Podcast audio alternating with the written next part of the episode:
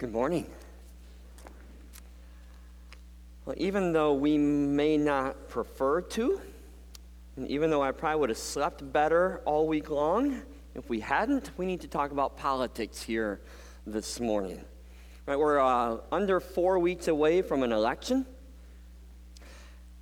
And as Reformed Christians, what we call ourselves, Reformed Christians, we actively engage in every aspect of life, and that includes politics. And maybe that means especially politics. Since the political systems are often the ways that God has designed for Him to bring justice and goodness and security into this world. And so we need to talk politics for a little bit here in church because many of us, as Christians, as Jesus followers, are not talking and posting and writing very sanctified when it comes to politics lately. Right? So, so you just heard the fruit of the Spirit. The behaviors that should characterize all of us as followers of Jesus Christ love, joy, peace, patience, kindness, goodness, faithfulness, gentleness, and self control. If you go back to Galatians, though, and, and read just before Paul gives us that list of the fruit of the Spirit, he also lists the opposing acts of the flesh. That list includes things like hatred, discord, jealousy, fits of rage, selfish ambition, dissensions, factions, and envy. Now, look at those lists on the screen or think about them as you're frantically writing them in your outline. And ask yourself, answer this question in your mind Which one of those lists best characterizes our politics and our political conversations nowadays? I think the answer is pretty, pretty simple, isn't it? Right? When, when it comes to our political conversations and our political choices, the first thing many of us do as Christians is we set aside the fruit of the Spirit. We, we, we set them aside and then we willingly dive into those acts of the flesh. We choose to step down into this world's ungodly level of conversation instead of showing them a better way instead of showing them a godly way. So, over the past, I think it was about two weeks ago, a pastor friend of mine from in town here, he sent me a link to a TED talk that he thought I would enjoy. It was a TED talk by a woman named Kathryn Schulz, and she's the author of a book entitled Being Wrong. She calls herself a wrongologist. Okay? And and she described, this was seven years ago, this TED Talk, she described very clearly the way that we treat people who don't agree with us when we think that we are always right. If you think that you're right, how do you treat people who disagree with you? I want you, I loaded the clip up on here. Listen to her for, the, for just a minute and a half. See if perhaps you have followed this pattern yourself. Think for a moment about what it means to feel right. It means that you think that your beliefs just perfectly reflect reality. And when you feel that way, you've got a problem to solve, which is how are you going to explain all of those people who disagree with you? It turns out most of us explain those people the same way by resorting to a series of unfortunate assumptions. The first thing we usually do when someone disagrees with us is we just assume they're ignorant. You know, they don't, they don't have access to the same information that we do, and when we generously share that information with them, they're going to see the light and come on over to our team. When that doesn't work, when it turns out those people have all the same facts that we do and they still disagree with us, then we move on to a second assumption, which is that they're idiots. They have all the right pieces of the puzzle and they are too moronic to put them together correctly. And when that doesn't work, when it turns out that people who disagree with us have all the same facts we do and are actually pretty smart, then we move on to a third assumption. They know the truth, and they are deliberately distorting it for their own malevolent purposes. So, this is a catastrophe. This attachment to our own rightness keeps us from preventing mistakes when we absolutely need to and causes us to treat each other terribly. That progression look a little bit familiar? from ignorant to idiot to evil. Right? Our politicians and our political parties are full blown into that, into that evil category. They're accusing each other of crimes and conspiracies. And sadly, many of us as Christians have followed them right down that path as we speak and share hateful statements, character assassinations. You and I need to recognize that those words, whether they're spoken or typed or forwarded or shared, are not evidence of the fruit of the Spirit growing within us. Right? They, they don't promote any of the five core values that we have been working through if you've been here over the previous five weeks. Right? Unity and honor, honesty, compassion, humility. We need, God says, we as followers of Jesus Christ need to live differently we need to speak differently, and we need to do political things differently. Now, if you're bracing yourself for my declaration of which party you should vote for on November 6th, you can relax. Okay? You can set aside your Republican or your Democratic talking points that have been honed to a sharp point. Okay? As followers of Jesus Christ, you and I need to reset our roots in the one place that really matters. Our identifying affiliation is with God, not any political party, not even our country. It's with God alone. And if we think that God is on one on the side of one political party over the other, and I've heard it both ways. I've, I've heard somebody say you can't be a Democrat and be a Christian. And I've also heard someone say you can't be a Republican and be a Christian. I've heard it both. If you believe that God is on, on one party side and not the other, then we need to step back and hear what God has to say because that simply is not true. Okay, take out your Bibles, turn with me to Joshua chapter 5. Joshua 5, it's found on page 172 in the Bibles in front of you. Because if ever there was a time when God was going to be on one political side and not the other, if ever he was going to be on one team and off the other team, this would be it. Okay, in, in Joshua chapter 5, the whole nation of Israel has just finished wandering in the desert for 40 years. They've crossed the Jordan River and they've set foot for the first time in the promised land the land that God had committed to giving them. Joshua is their leader. And my guess is, as they're, as they're camped there just over the Jordan River, Joshua is still hearing the words of God, the words that he, God spoke directly to him back in chapter 1.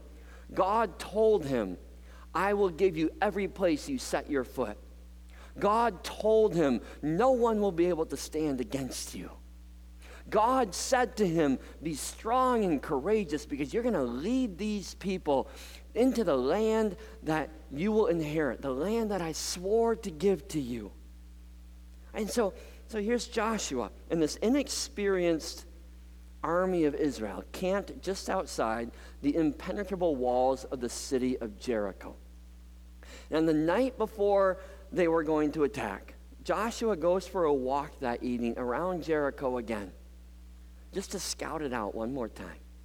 And listen to what happens to him. Verses 13 through 15. Now, when Joshua was near Jericho, he looked up and saw a man standing in front of him with a drawn sword in his hand. Joshua went up to him and asked, Are you for us or for our enemies? Neither, he replied. But as commander of the army of the Lord, I have now come. Joshua then fell face down on the ground in reverence and asked him, What message does my Lord have for his servant? The commander of the Lord's army replied, Take off your sandals, for the place where you are standing is holy. And Joshua did so. So Joshua comes face to face with the commander of the Lord's army. And he asks the same political question that you and I ask each other, that we ask the people around us when we dare have the conversation. Whose side are you on? Are you on my side or are you on the other side? Are you on Jericho's side or Israel's side? Because it has to be one or the other. Are you a Democrat or a Republican? Because it has to be one or the other. And this angel commander's reply isn't at all what we would expect because the answer is clear and easy, isn't it? Of course, God will pick Joshua's side. Of course, he's on Israel's side. These are his chosen people, and Joshua is his chosen leader. But that's not the answer we get. His surprising one word answer to Joshua's question whose side are you on? Are you on my side or are you on their side? The answer is neither. Neither. Because God doesn't pick sides. He isn't on Israel's side, he isn't on Jericho's side, just like he isn't a Democrat and he isn't a Republican. God is way beyond all of these divisions that we make, these divisions that mean so much to us and we think are so important. And we don't get to shrink God down to fit into our little categories. And we don't get to ask God whose side He is on. No, God gets to ask the question whose side are you on? Because God doesn't choose our side, we choose His side. So if we're ever asked where our allegiance lies, the correct answer for each one of us as a follower of Jesus Christ is not either Democrat or Republican. Instead, above every other affiliation in our lives, we claim our allegiance to Jesus Christ. We choose His side. We pursue His platform in life. We stand for His purposes. We speak His words. We establish His values. We vote His priorities. And we've been hearing, if you've been here, we've been hearing what his priorities are for the past five weeks, right? Do justly and love mercy. Walk humbly with God.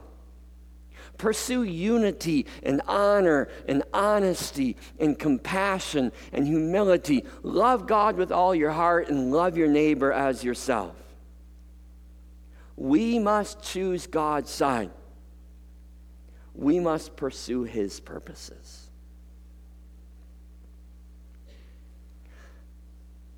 Okay, that's a nice theological concept for us to talk about sitting here on a Sunday morning. How do we practically apply that into this political world?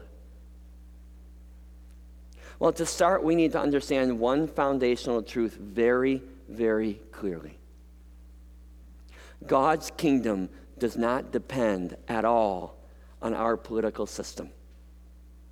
Okay, God has made it clear that his kingdom will come to this earth through the church, not through our government, not through any government.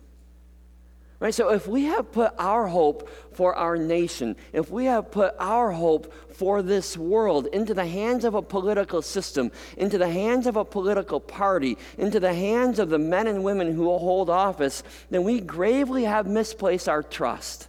We have gravely misplaced our hope. Because God's kingdom will not come when we finally get the right laws and finally get the right leaders. No. God's kingdom comes when we learn how to love. God's kingdom comes when his people live and love like Jesus did. God kingdom, God's kingdom comes through the church. And when any political party tells you that, that the church is in danger, this just might be the end of the church if the other party gets elected, that means they don't know much about God's plan. They haven't read much in this book about God's power. Because God's transforming kingdom is coming through the church. And he tells us that the gates of hell will not be able to stand against the church, will not be able to stand against his kingdom. That's where our hope lies. That's where the power comes from. So, what do we, the church, then do? Do we, do we separate ourselves? Do we make sure our faith and politics never intersect? No, not at all. But the Bible gives us a beautiful picture of what that intersection looks like in, in one more Old Testament passage. Take out your Bibles again if you put them away. Turn with me this time to Jeremiah 29. Jeremiah 29, page 641. 641. Here in Jeremiah 29, God sends instructions to the people of Israel, the people of Israel who have been carried into captivity to Babylon by King Nebuchadnezzar. And these exiles who have been hauled out of Jerusalem, hauled out of Israel, carried to Babylon, don't know what to do. They had believed that God was on their side, that God had chosen their side. They had believed that God's kingdom was going to come through their politics, through their city, through Jerusalem, through their nation. And now, their city lay in ruins. Now, their nation had been destroyed, and all of their political and religious leaders that they had put their hope and trust in, they were either dead or they were captives right along with them. So they needed a new understanding of what it meant to live as God's people now that they were living as captives in a foreign land. And this is God's message to them. Pick it up at verse 4, just verses 4 through 9. This is what the Lord Almighty, the God of Israel, says to all those I carried into exile from Jerusalem to Babylon Build houses and settle down, plant gardens and eat what they produce marry and have sons and daughters. Find wives for your sons. Give your daughters in marriage, so that they too may have sons and daughters. Increase in number there, do not decrease. Also, seek the peace and prosperity of the city to which I have carried you into exile. Pray to the Lord for it. Because if it prospers, you too will prosper. Yes, this is what the Lord Almighty, the God of Israel, says. Do not let the prophets and diviners among you de- deceive you. Do not listen to the dreams you encourage them to have. They are prophesying lies to you in my name. I have not sent them, declares the Lord. Their situation, thousands of years ago, really isn't that much different from our situation today you and I too live in occupied territory. We are citizens of the kingdom of God, living as captives in a foreign land, in a pagan land, in a land that's broken by sin and evil and the power of Satan. So, how then do we live in this broken system, in this ungodly system? Well, notice, first of all, that this, this passage does not allow us just to separate ourselves from this world. There were prophets and diviners, it says, who were telling these exiles. They were saying to the exiles, hey, you know what? I know you just arrived here in Babylon as captives, but God's going to set you free really soon. So don't worry about setting up, you know, setting down stakes here, putting in roots into the ground, because you're about to leave. He's going to bring you back to Jerusalem. You just need to sit tight for a little while, and God's going to give you freedom again.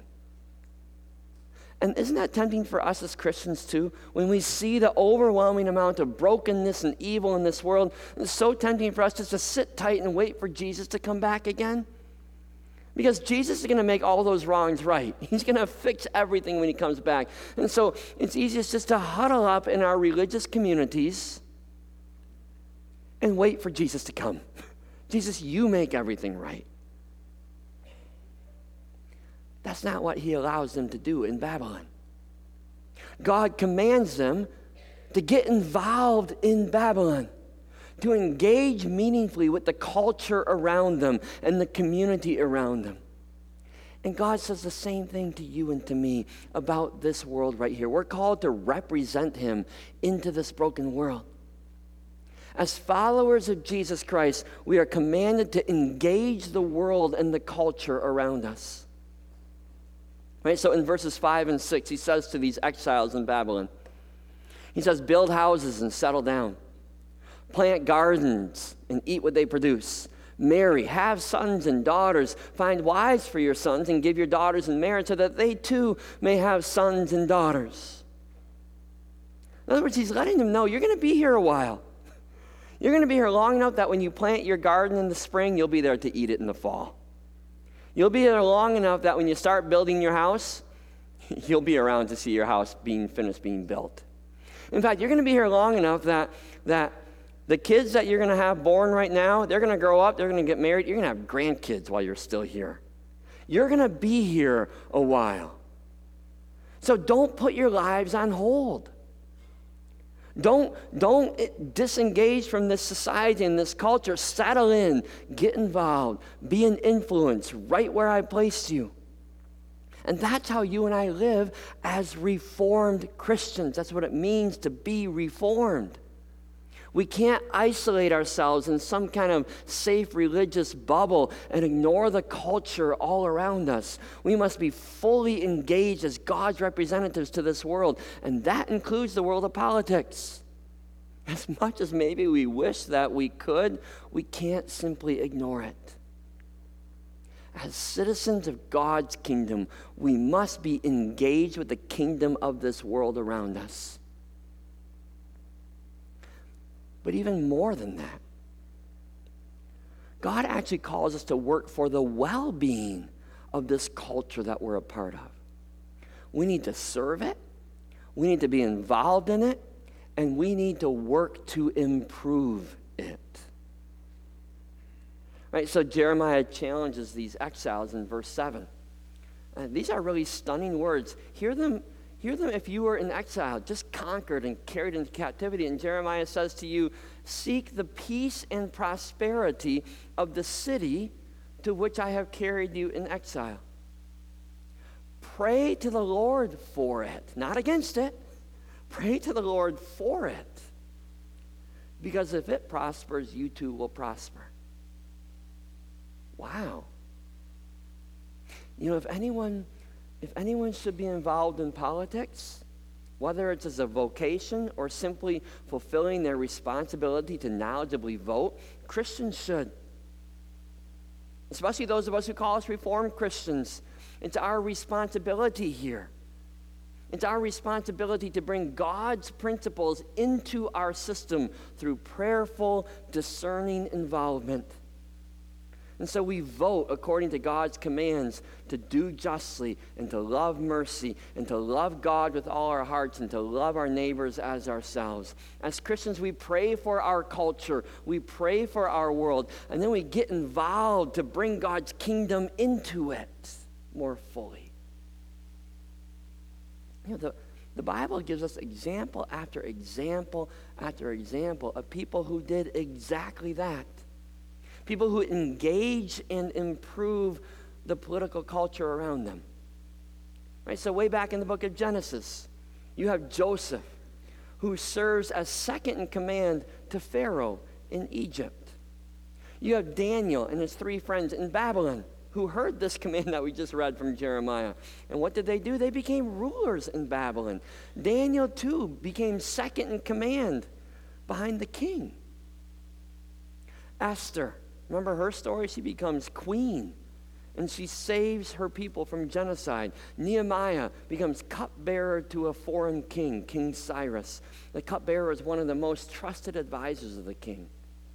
In the New Testament, there's various Jesus followers like Nicodemus, who are leaders of the, of the Jewish ruling class. Theophilus, the recipient of both of Luke's books, he was an official in the Roman government a follower of Jesus. In Acts and Romans, we meet Erastus, the, the, the director of public works in the city of Corinth, politically engaged.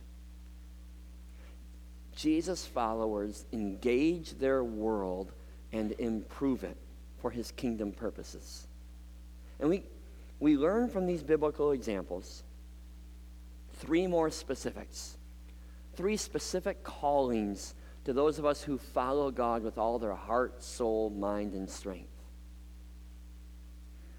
It is our job as followers of Jesus Christ, first of all, to remind the government of its place.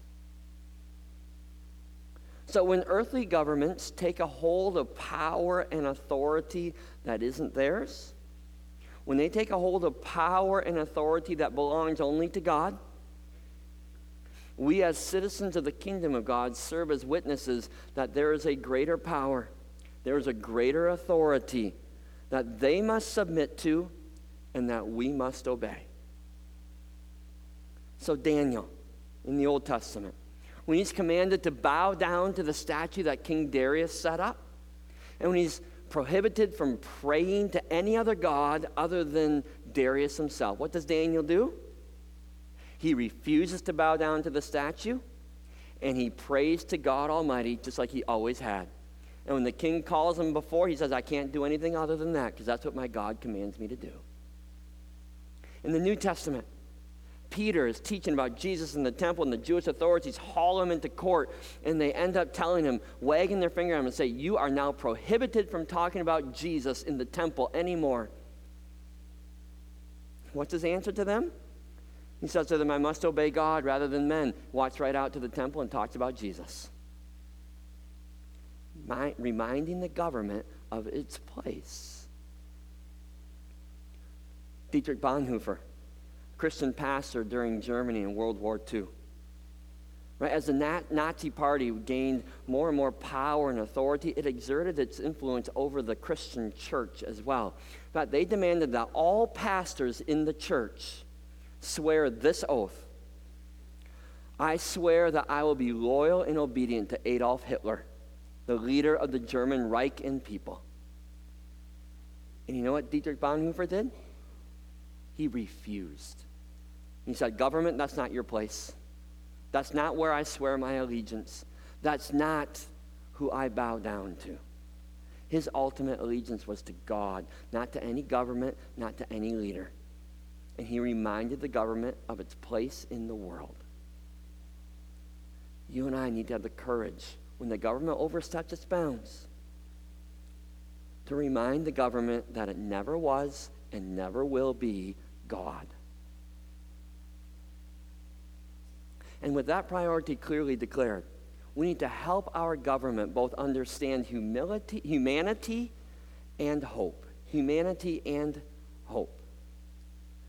Because our faith gives us great insight into both of those things.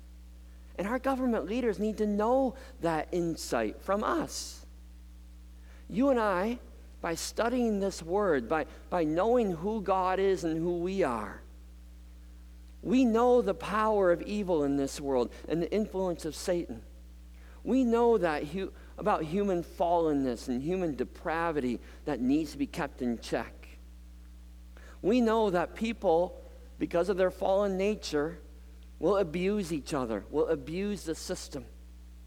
We know that people will, will naturally pursue their own selfish gains at the expense of the poor and the defenseless and the voiceless. That's what our fallen nature does.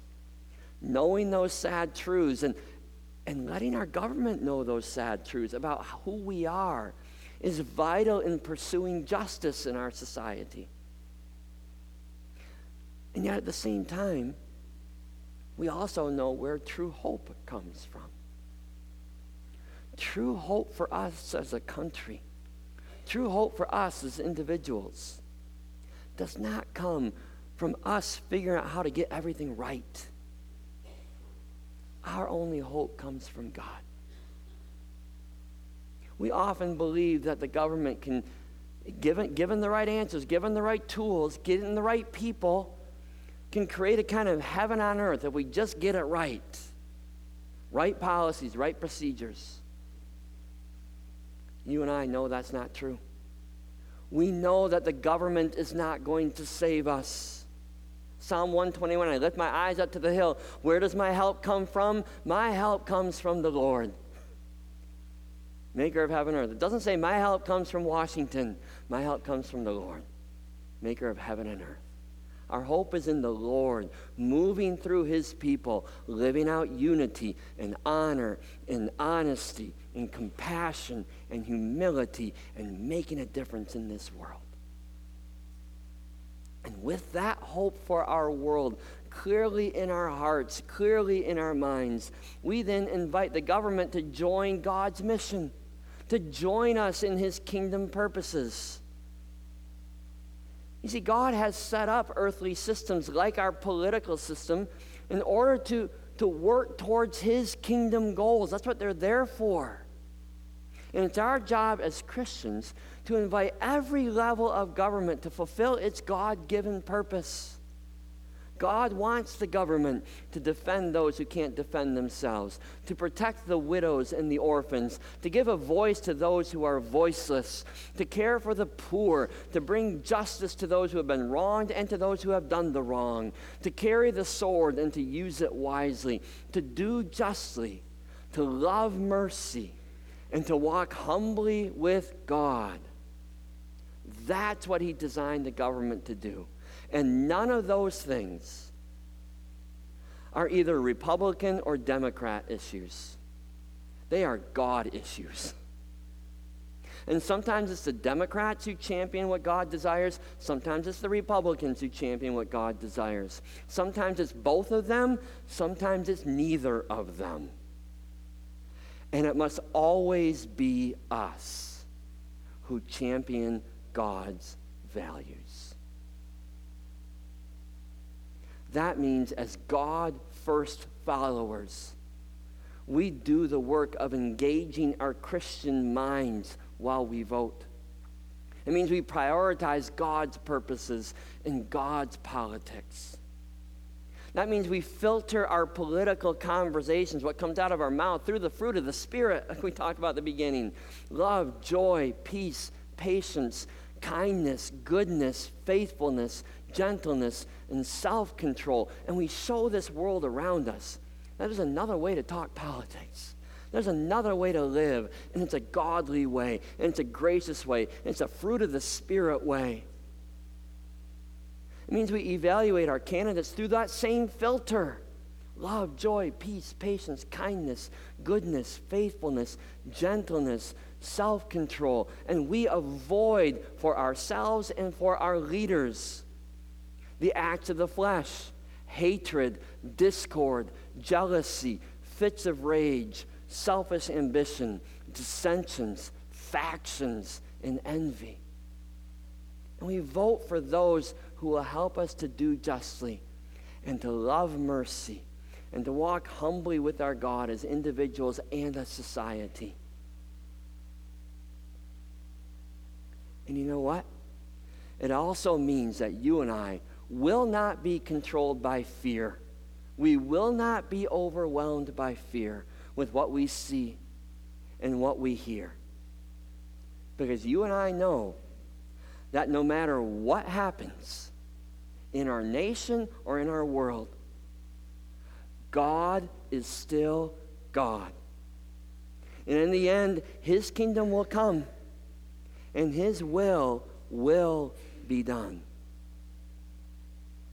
He just wants it to come right now through us. Let's let Him do that. Would you pray with me? God, we want your kingdom to come and your will to be done. And when we pray those words and when we share that desire, you then show us and command us and call us to live in ways that will do just that. You are eager for your kingdom to come. And you will bring your kingdom to this place, to this earth, to our neighborhoods, and to our nation when we live out your desires and your commands. When we allow ourselves to be the avenues by which this world sees your face, hears your words spoken. Jesus, we want to be your advocates here.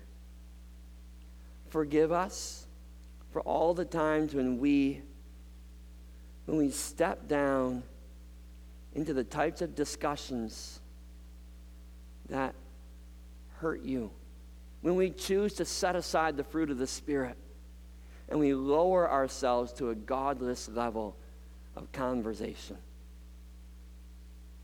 Father, may you instill the, the filter of the fruit of the Spirit in our minds and in our hearts. to keep those values always in front of us. Forgive us even for the times when we just choose to plug our ears and close our eyes and let this world go. Give us the courage to engage in your name for your purposes, for your priorities, for your platforms, so that your kingdom might come and your will may be done. In Jesus' name we pray. Amen.